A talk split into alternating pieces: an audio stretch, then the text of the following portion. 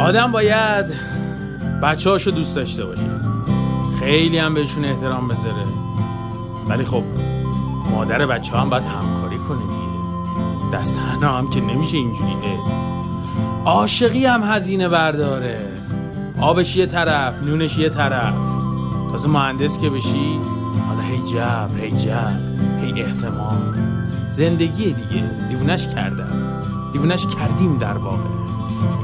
همه چی یه جوری شده جور ناجوری شده همه چی یه طوری شده طوره بر طوری شده.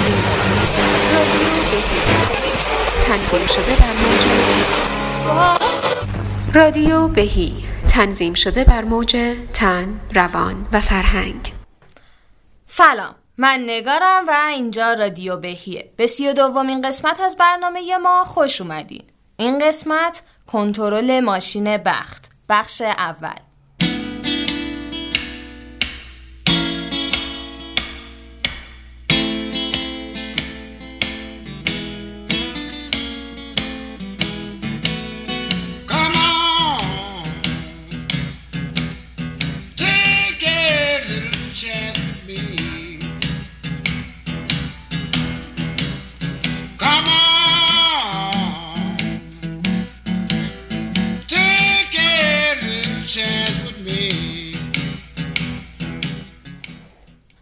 خوشبختی چیزیه که همه ی عمر دنبالشیم. انگار همون گم شده ایه که هر لحظه بهش فکر می‌کنیم و هر کاری که انجام میدیم به این امیدیم که خوشبخت بشیم. خوشبختی هر بار با یه مفهوم جدید توی زندگی ما سر کلش پیدا میشه. و انگار همون آرمانیه که می‌تونه به زندگیمون معنا بده یا معنا رو ازش بگیره. اما ما تا چه حد می‌تونیم بختمون رو کنترل کنیم یا اصلا چجوری می‌تونیم کنترلش کنیم؟ تا چه حد نیازی که ابهام بخت رو بپذیریم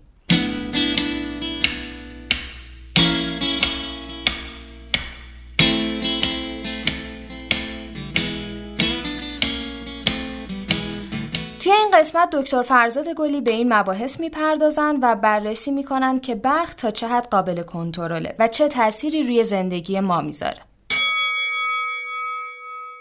سلام به همه همراهان رادیو بهی. امیدوارم که اوضاعتون هرچی که هست به تدبیر احوالتون رو به سامانتر کنید و حالتون بهتر باشه.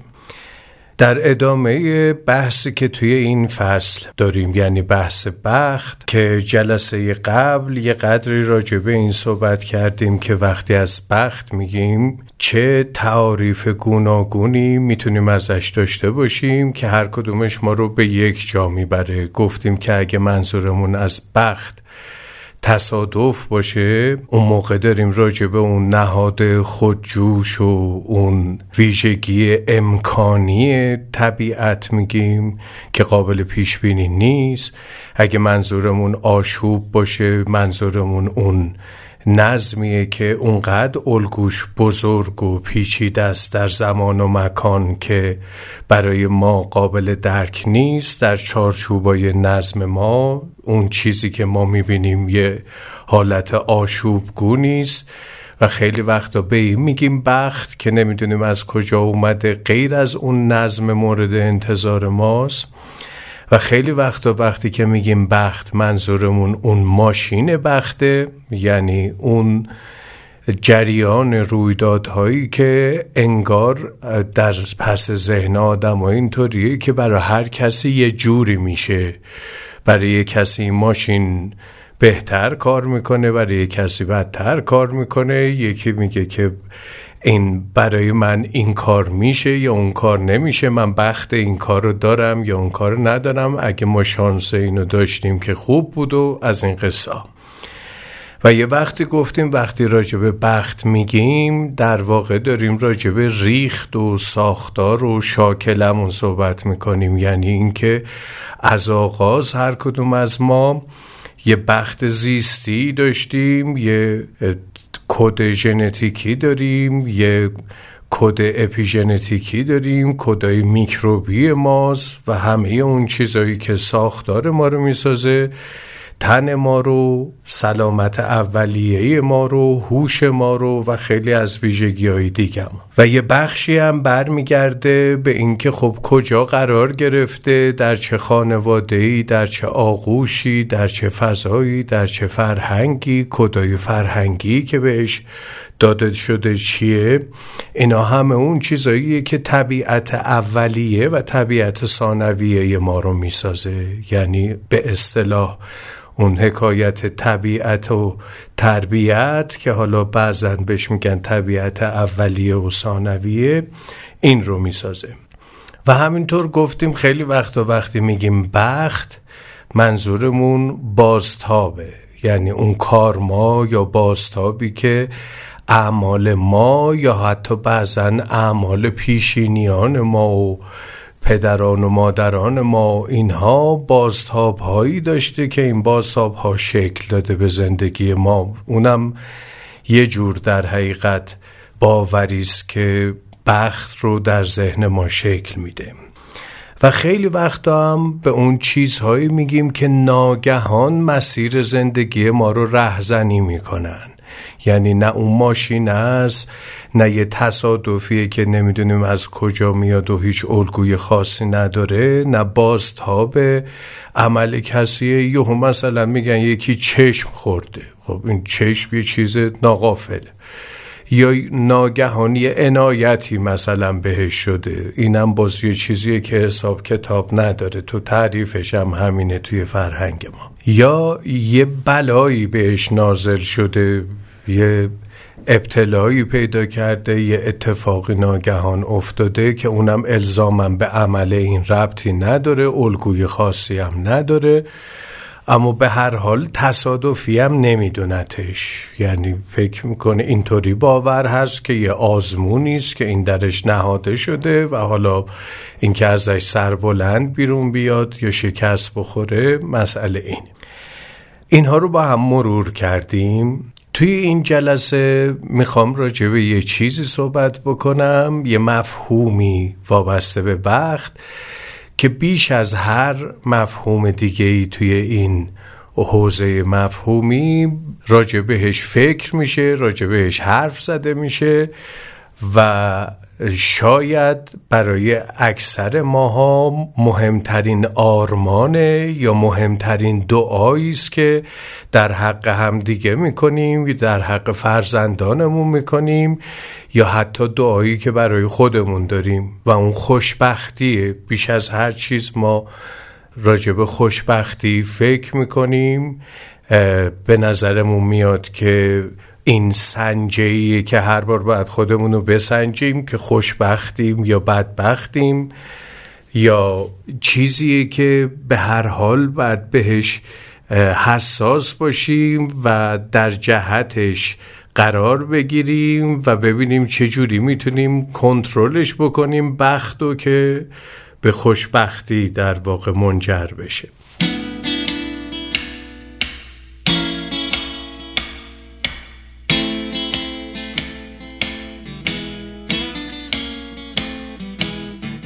راجب خوشبختی هم وقتی صحبت می‌کنیم باز راجب یک مفهوم با یه تعریف معین حرف نمی‌زنیم. خیلی این هم مهالوده و پر از ابهامه که معلوم نیست. خوشبختی وقتی میگیم منظورمون نیک بودی و ولبینگ یا نه؟ منظورمون شادیه هپینس جویه چون ویر اولین تصویر که تو ذهنمون میاد اینه که یه کسی که شاده خودمون رو در حالت شادی می‌بینیم.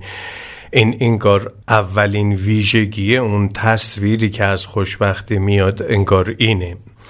یا داریم راجع به شانس صحبت می‌کنیم و اینکه منابع خیلی آسان و سهل در مسیرمون قرار بگیرم و موانع خیلی آسان و سهل از مسیرمون برداشته بشن یا اصلا در مسیر نباشن. یا حالا اصطلاحا اقبالمون بلنده یا بد اقبالیم یا اینکه بگیم که طالعمون سعده یا نحسه یا ممکنه حتی منظورمون برکت باشه. گاهی هم منظور از خوشبختی به قول فرنگی ها سرندیپیتی یا اون برکتیه که در زندگی می‌تونه باشه یا نباشه.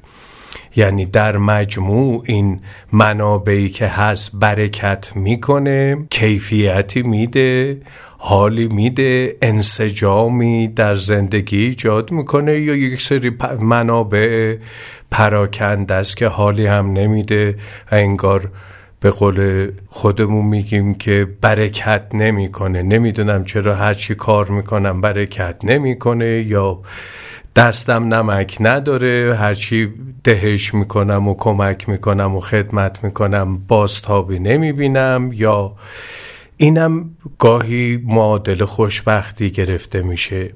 یعنی ما برای اینکه بدونیم راجع به چی داریم صحبت می‌کنیم اول نیاز داریم همونطور که قبلم گفتیم.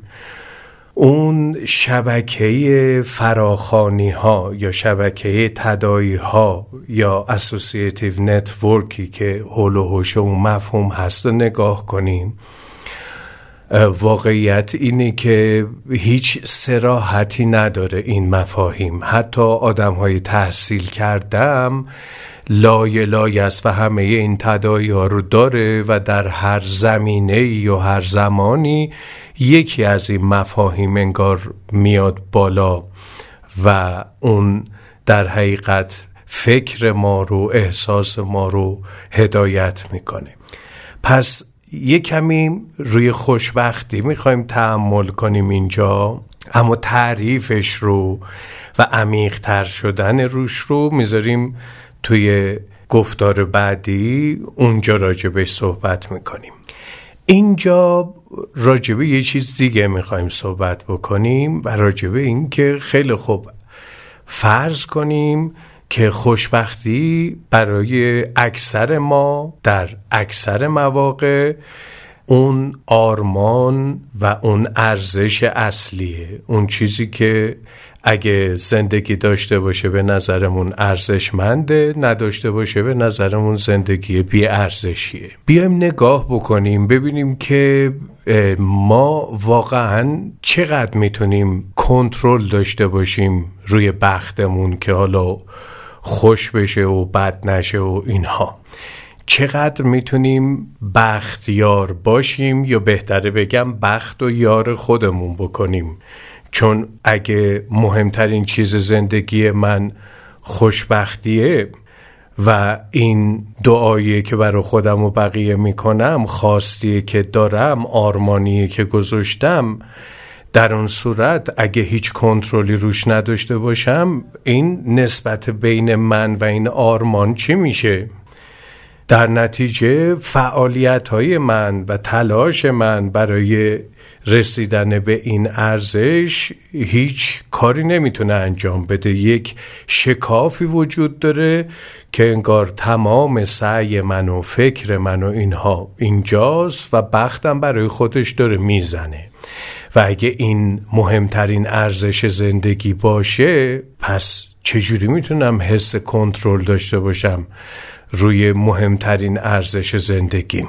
پس بعد یه پلی بزنم یا یه کاری بکنم تا بتونم یه نسبتی بین اندیشه و رفتار خودم و اون ارزشی که اینقدر برام مهمه و ارزش همه ارزش هاست. بتونم ایجاد بکنم. این پل رو اگه نتونم بسازم انگار که از هم گسیخت در زندگی من. و اون وقت با چی انگیزه پیدا کنم؟ به چه انگیزه ای کار کنم؟ وقتی خوشبختی داره ساز خودشو می‌زنه منم دارم کار خودمو می‌کنم.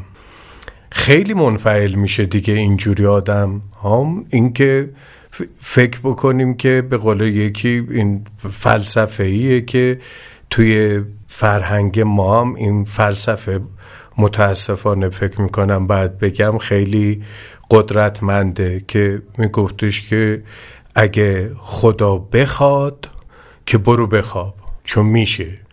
اگه هم خدا نمی‌خواد که برو بخواب چون هرچی تلاش بکنی نمیشه. پس نتیجه اخلاقیش اینه که برو بخواب. و خب این اون موقع شور زندگی و انگیزه و ساختن و مسئولیت اجتماعی و تحقق نفس و همه اینا دیگه کشکه. هیچ فایده ای نداره هیچ کدوم از اینا.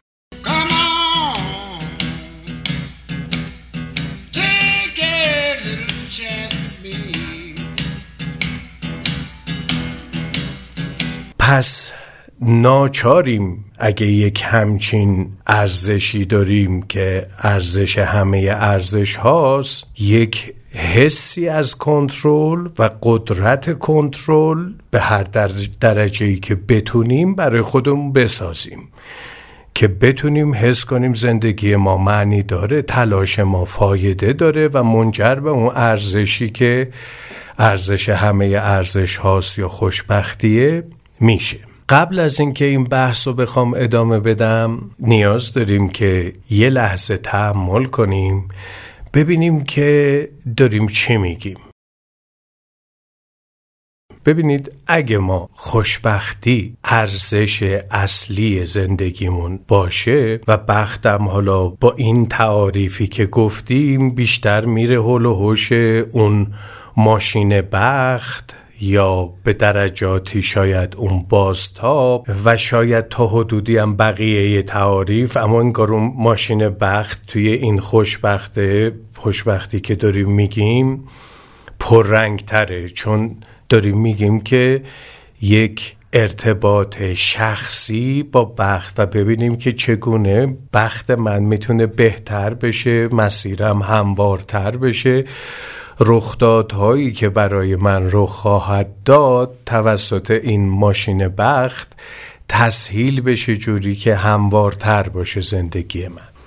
اگه اینطوری باشه انگار که یک همچین استعاره پس ذهن ما هست که ما در واقع روی توی یه قمارخونه ای به دنیا میاییم. و هر کدوم از ما قبل از اینکه اصلا یادمون بیاد اون داو ما رو اون ژتون ما رو گذاشتن روی یکی این خونه های این رولت این چرخ شانس که داره میچرخه. و حالا اگه شانس بیاریم و خوشبخت بشیم این زندگی میارزه. اگه هم نشه که خب رنج بیهود است و به قول کتاب جامعه از پی باد زحمت کشیدن است. ها یعنی این نهایت کاره و حالا باید مثلا ببینی یه روش های عجیب غریبی شاید پیدا کنی توی این قمارخونه که شاید این شانس تغییر بکنه.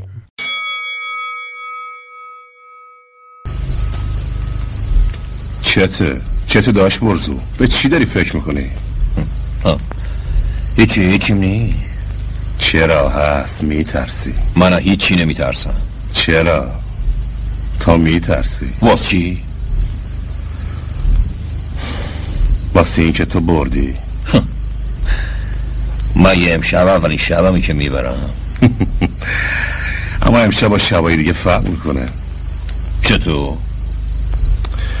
می‌دونی داشت برزو یه چیزی می‌خوام بهت بگم اما میترسم یه فکرهایی بکنی. نه بگو. تا دیگه قمار نکن. چرا؟ واسه اینکه بازنده ای من که همیشه بردم. آره می‌دونم. اما بازنده ای واس چی؟ واسه اینکه قمارباز هیچ وقت برنده نیست. اگه من جایی تو بودم همین الان بلند می‌شدم و می‌رفتم پی کارم. دیگه هم گرد قاب نمیگشتم. هرچند واسه من خیلی استفاده داری. اما بیو یه جا عقلت به کار بنداز و قاپا رو ببوس و برو کنار. برو دیگه به پشتت هم نگاه نکن. انگار نه انگار.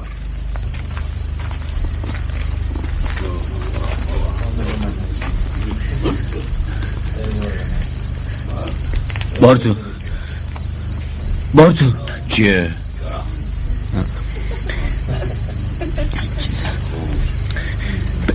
بریم پاشو بریم خونه واس چی؟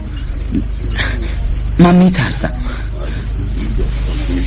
خیلی هم میترسم از چی میترسی پسر؟ تو خیلی پول بردی خب ببرم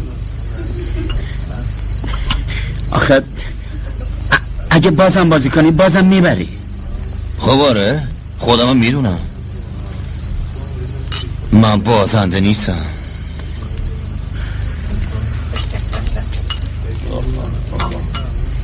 من بازنده نیستم. همشون از دم می‌برن. ترس تو وجود ما نیست. من تو هیچ کاری نمیبازم. مرد با سر پای خودش وایسه. بازم میگم پاشو بریم خونه. بگی بیشه حرفم نزن. دارم شور می‌زنه بی خود دلت چور می‌زنه.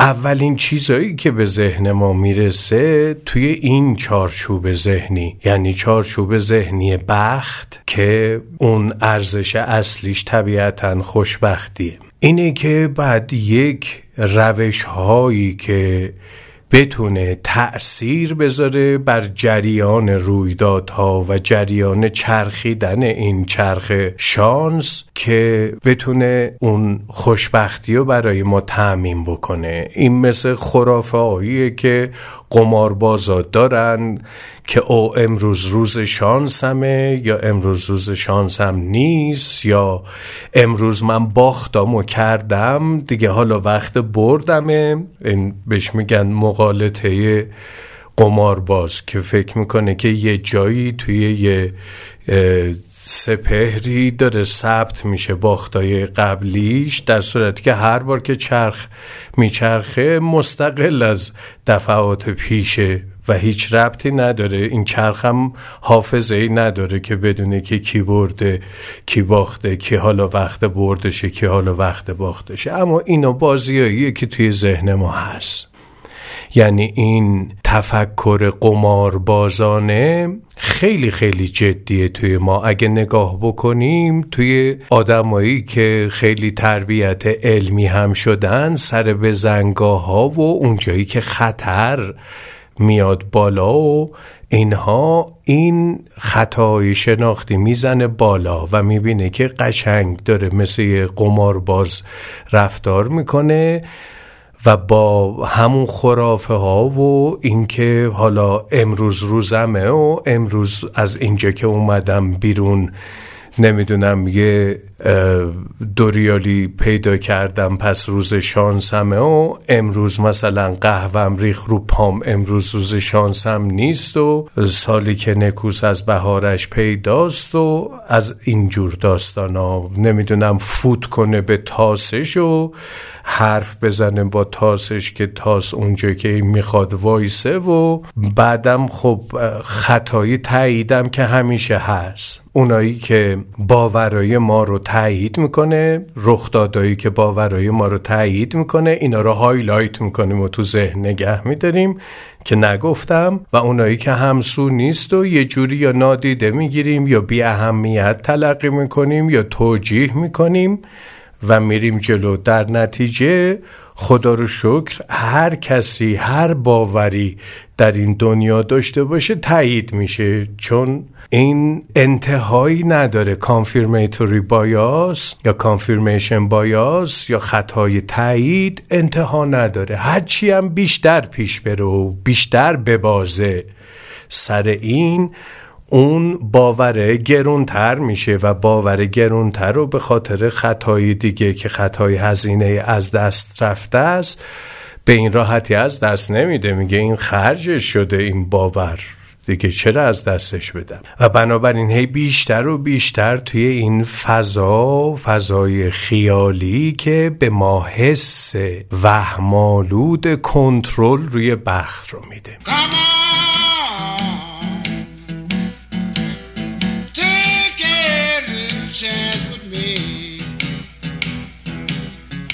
خیلی دامنه داره. یه کمی تحمل کنین یه کمی نگاه بکنین روی بازیایی که می‌کنیم توی اون زمانایی که عدم قطعیت زیاد میشه تو زندگیمون.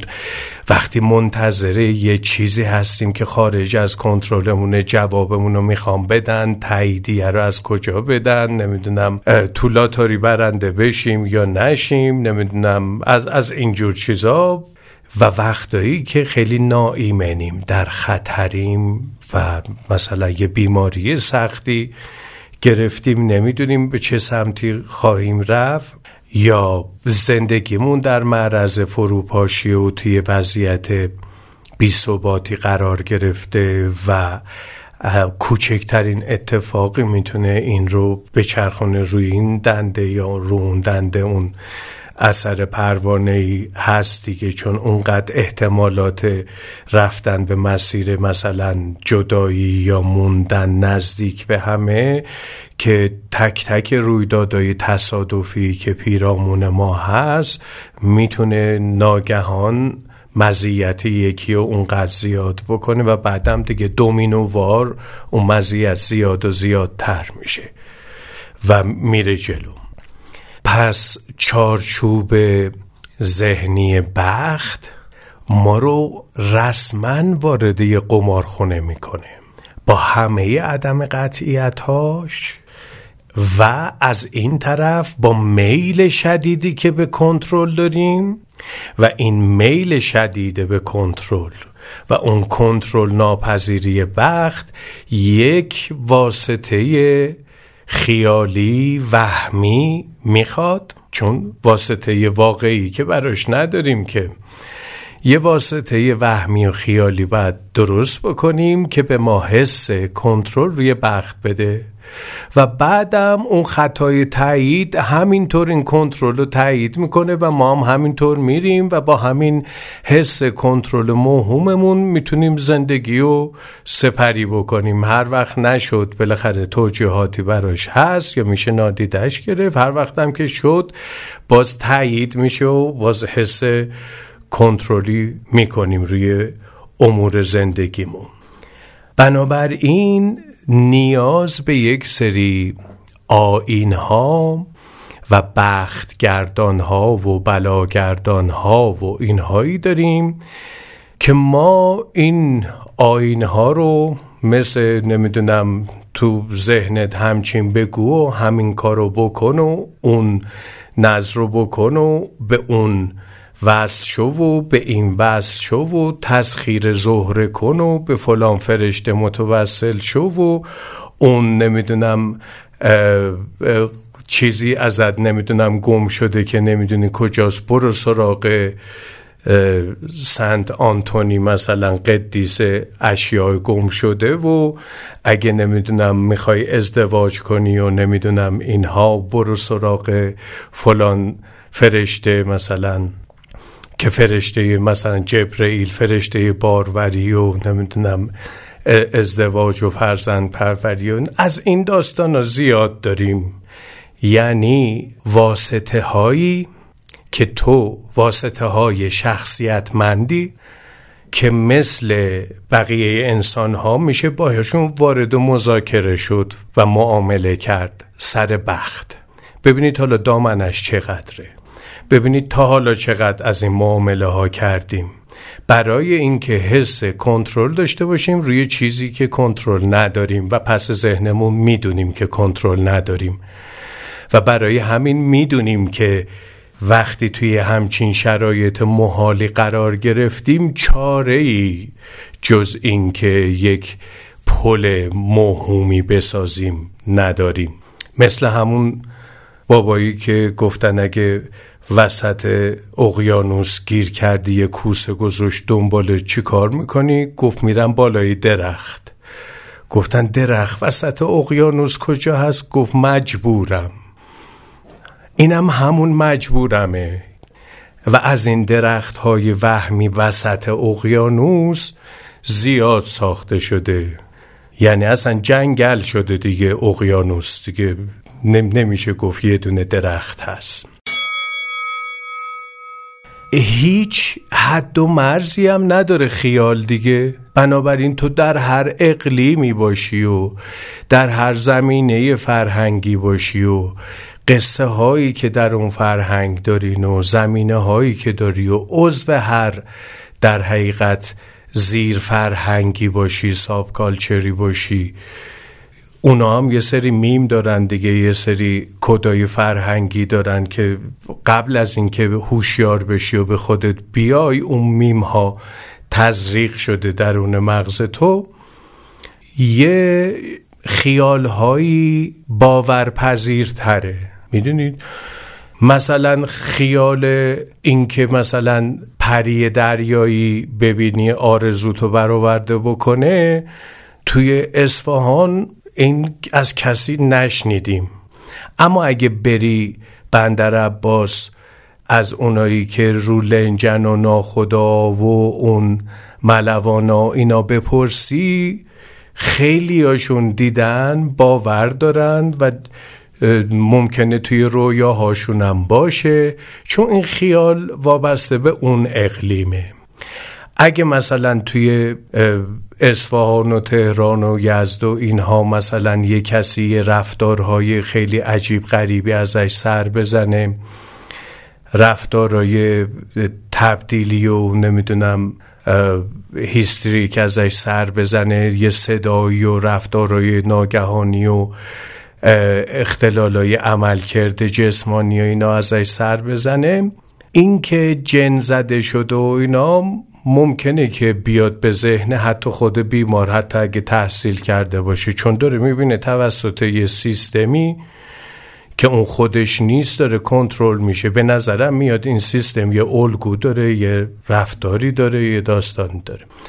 اگه توی جنوب کشور باشی بله زار و آل و باد و اینا هست. خیلی هم تخصصی یعنی بر اساس نوع اختلال کارکردی عصبی که داری یا نوع اون اختلال تبدیلی که داره طرف قشنگ میگن که آهان این کار فلان باده. اینم از کجا میاد و شجره نامشو دارن و این تو نظام باوراش هست. این میمو داره اونم این میمو داره. به این که به روان پزشک و تراپیست و اینا مراجعه کنه باور نداره. چون کاملا همه چیز روشنه. و اگه می‌خواد که بختش برگرده باید با اونا وارد گفتگو و مذاکره بشه. و اگه می‌خواد با اونا وارد مذاکره بشه بعد بره سراغ کسی که زبان اونا رو بلده. تا این بختش برگرده و حالش بهتر بشه و بره سر زندگیش.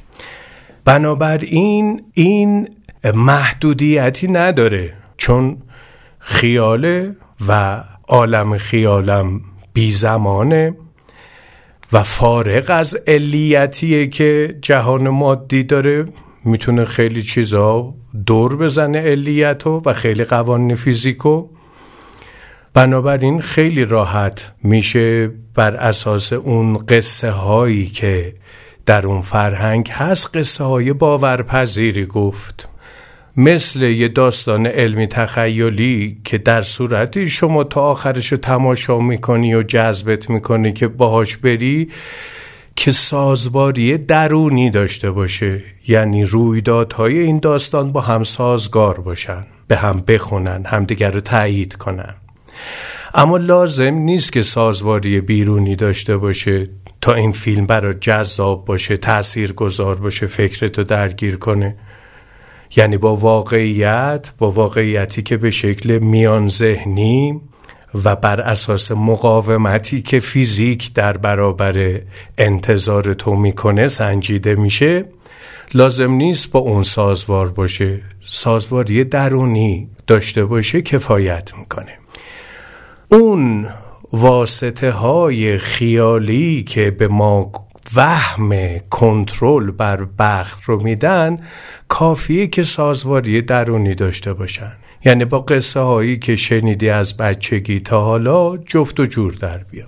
اونقدر قصه شنیدی و حکایت و این این کارو کرد همچین شد و این داستانام. و اونقدر تصویر شده در ذهنت که ذهن دیگه تفاوت بین آنچه که دیده و آنچه که خیال کرده رو نمی‌تونه تشخیص بده. تفاوت بین ادراک و خیال خیلی وقتها مشکله. هر چقدر هم که وضعیت ما بحرانی تر بشه واپس روی می‌کنیم ریگرشن می‌کنیم و در نتیجه میریم توی همون مراحل اولیه رشد مغزمون و خیلی این مرز بین نمیگم واقعیت و خیال میگم ادراک و خیال بیشتر در هم میره و مبهمتر میشه. پس می‌تونیم یه عالم پیش های عجیب غریب بکنیم انتظار داشته باشیم که اینها این چیزایی که ما خیال کردیم بشود. اگه نشد می‌تونیم از روش رد بشیم. از یه سری تبصره های خیالی دیگه استفاده می‌کنیم که این مشمول فلان تبصره شده. چون اون زمان اینطوری نبوده و قمر با اقرب قریم بوده و کیه چی کار نکرده و نیتش پاک نبوده و فلان و بهمان اینا نشد. و اگه شد میگه خب باید می‌شد. می‌دونستم میشه. اون خطای تایید.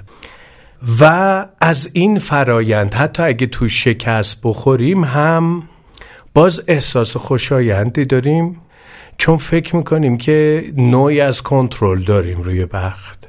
و حالا اگه این دفعه نشد مال همون تبصره ها بود دفعه دیگه حواسمون رو جمع می‌کنیم. اما اون در حقیقت جهان خیالی که بین جهان خواستمون و جهان بخت ساختیم دست از این نمی‌کشیم. چون اون موقع دیگه احساس مربوط بودن به جهانمون از دست میره. احساس ریشه داشتن در جهانمون از دست میره. یه جهان داره ساز خودشو می‌زنه. ما هم داریم به ساز خواست خودمون میرخسیم همینطور هم می‌خوریم تو هم. هم ما می‌زنیم یه سری نظم جریان رویدادها رو به هم می‌زنیم. اونم که خیلی راحت از خجالتمون در میاد و می‌زنه حال ما رو می‌گیره.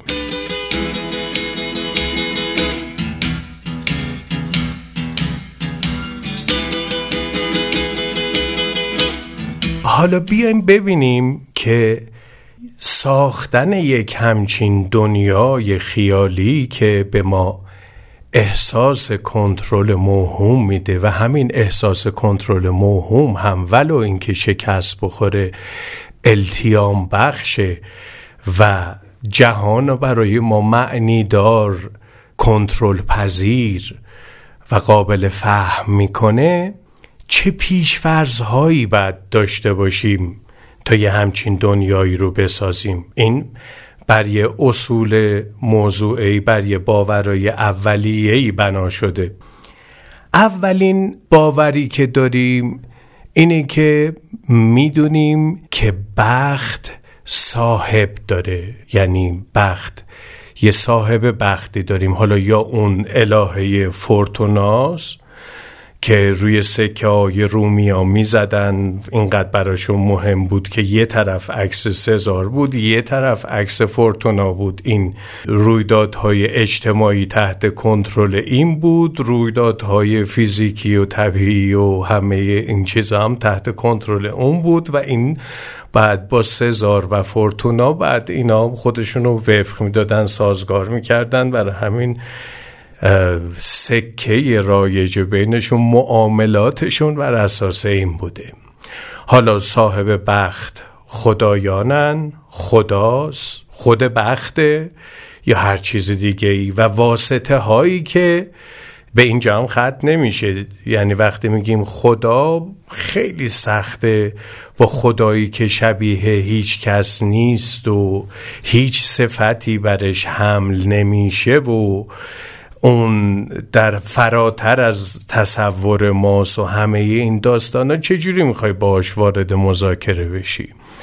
بنابراین یه سری شخصیت های انسانگونه ای هستن یا اگه هم بخوای مستقیما با خدا وارد مذاکره بشیم بعد کاملا شخصیتمند و انسانگونهش بکنیم تا بتونیم چهار کلمه مثل آدم با هم صحبت کنیم. این فرایندی که ما درگیرش میشیم اولین پیشفرزش اینه که بخت یک صاحبی داره و بخت تحت کنترل یک موجود یا موجوداتی است که قابل مذاکرن پیش فرض دوم اینه که من می‌دونم که اون صاحب بخت چی می‌خواد. پس خواسته اونو می‌دونم. خب قاعدتا اگه بخوای با کسی مذاکره بکنی امروز هم جز فنون مذاکره اینه که باید بدونی طرف مقابل چی می‌خواد و خواسته هاشو باید یه مذاکره کننده حرفه ای اینه که باید بتونه خواسته های اون فرد رو قبل از اینکه بگه حتی بهش پاسخ بده که طرف آماده بشه برای شنیدن خواسته های تو. و حالا یه مذاکره کننده خیلی خوب کسیه که خواسته هایی که خود اون طرفم نمی‌دونه رو این بدونه و بهش پاسخ بده. ظاهرا از دیرباز ما مذاکره کننده های حرفه ای بودیم. اگه نه با خودمون لاقل با خدایان و صاحبان بخت خیلی مذاکره کنندگان حرفه ای بودیم و می‌دونستیم که اونا چی می‌خوان و حتی چیزایی که شاید خودشون نمیدونستنم ما خیلی قاطع و روشن و واضح می‌دونستیم. در هر دوره ای قربانی ها و نظرها و زیارت ها و توسل ها و اینکه دقیقا می‌دونستن به کدوم گوشه این آسمان خیالی بعد کانکت بشم؟ به کدوم پایگاه داده بعد وصل بشن؟ چجوری درخواستشونو بدن؟ خواست اونو اول برآورده بکنن اول قربانیشونو بدن ولی اینکه قربانیشون یه عزیزترین کسشون باشه بچهشون باشه یا هر چیز دیگری باشه بدن. اون آین ها رو به جا بیارن. حالا دیگه نمک گیر میشه در واقع اون. توی وداها بعضا آین های جادویی هست که مثلا چجوری با آین های خیلی پیچیده و اول قربانی ها و بعد از کار و بعد نمازها و نمی‌دونم اینا رو به جا بیاره. که خیلی جا هم به وضوح هم میگه که این دیگه چاره ای نداره جز اینکه به حرف تو گوش بده. یعنی این تو دیگه نمک گیرش کردی اینو توی یه سکنجی قرار دادی که دیگه چاره ای غیر از این نداره که آرزوی تو رو برآورده بکنه و بخت تو رو بگردونه. به شکلهای دیگه تو فرهنگ خودمونم داریم. خیلی ها ممکنه فکر کنن که اینا مثلا جزء دین اسلام هیچ ربطه به دین اسلام نداره. اگه بخونین ریشه اینها از توی نمی‌دونم وندی داد زرتشتی اومده از توی نمی‌دونم تلمود یهودی اومده از تو همین وداها اومده خیلیاش. اینا چیزاییه که به تدریج اومده و به شکل اسنادهایی هم به منابع اسلامی بعد بهش افزوده شده. زیاد راجبش نوشتن خود تاریخ نگارا و اونایی که در علوم اسلامی کار می‌کنن کلی راجع به اینها نوشتن. حالا یه دستش مثلا اسرائیلیات یا این هاست دسته دیگه هم داره. هندیات هم داره زرتشتیات هم داره و چیزهای دیگه هم داره.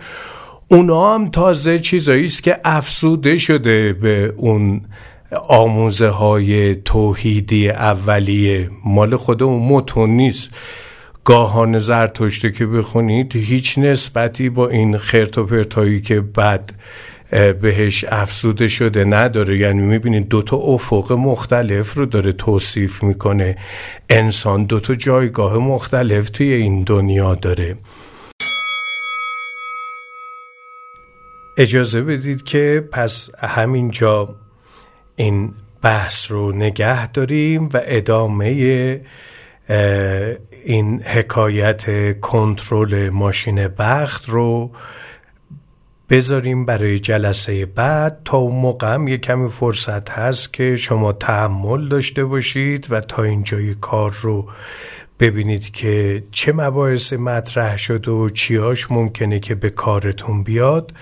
تا ادامهش رو در جلسه بعد با هم داشته باشیم. امیدوارم که آحالتون رو و بختتون رو دمسازتر و همسازتر بسازید و تا جلسه بعد خدا نگهدار Come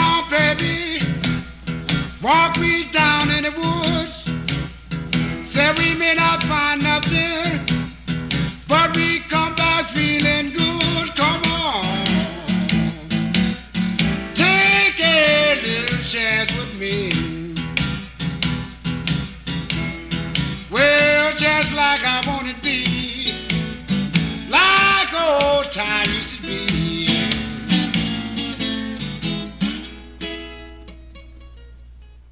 تا اینجای کار بیان کردیم که تلاش برای کنترل بخت می‌تونه چه پیامدهایی رو برای ما به وجود بیاره. ادامه این مبحث رو در قسمت بعدی رادیو بهیم میشنویم. تا اون موقع هر نظری که دارید برای ما بنویسید و اگر مطالب این قسمت براتون مفید بوده اون رو برای دوستان خودتون ارسال کنید. برای ارتباط با ما می‌تونید نظراتتون رو توی کامنت ها بنویسید یا از طریق اینستاگرام و کانال تلگرام با ما در ارتباط باشید.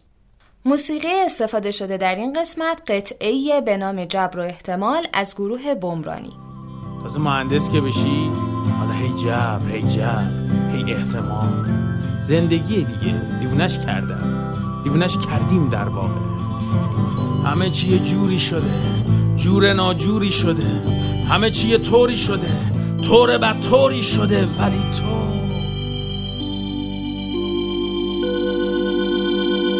هنوز کفش قرمز پات می‌کنی. سرای دستی به خودت میبندی. پات می‌کنی دامن رنگی. در صحبت های آقای دکتر دیالوگ هایی از فیلم سقاب ساخته زکریا هاشمی رو شنیدید که در سال 1350 با موضوع قماربازی و بخت و اقبال ساخته شد.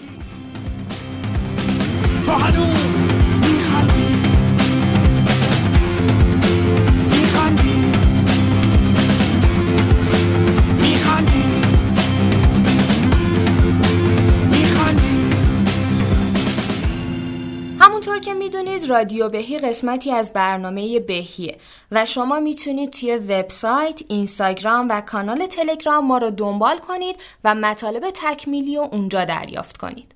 لینک تمام فضاهای مجازی و راه های ارتباطی با ما هم در توضیحات همین قسمت گذاشته شده. امیدوارم که از شنیدن این قسمت لذت برده باشین و منتظر بخش دوم این قسمت باشین.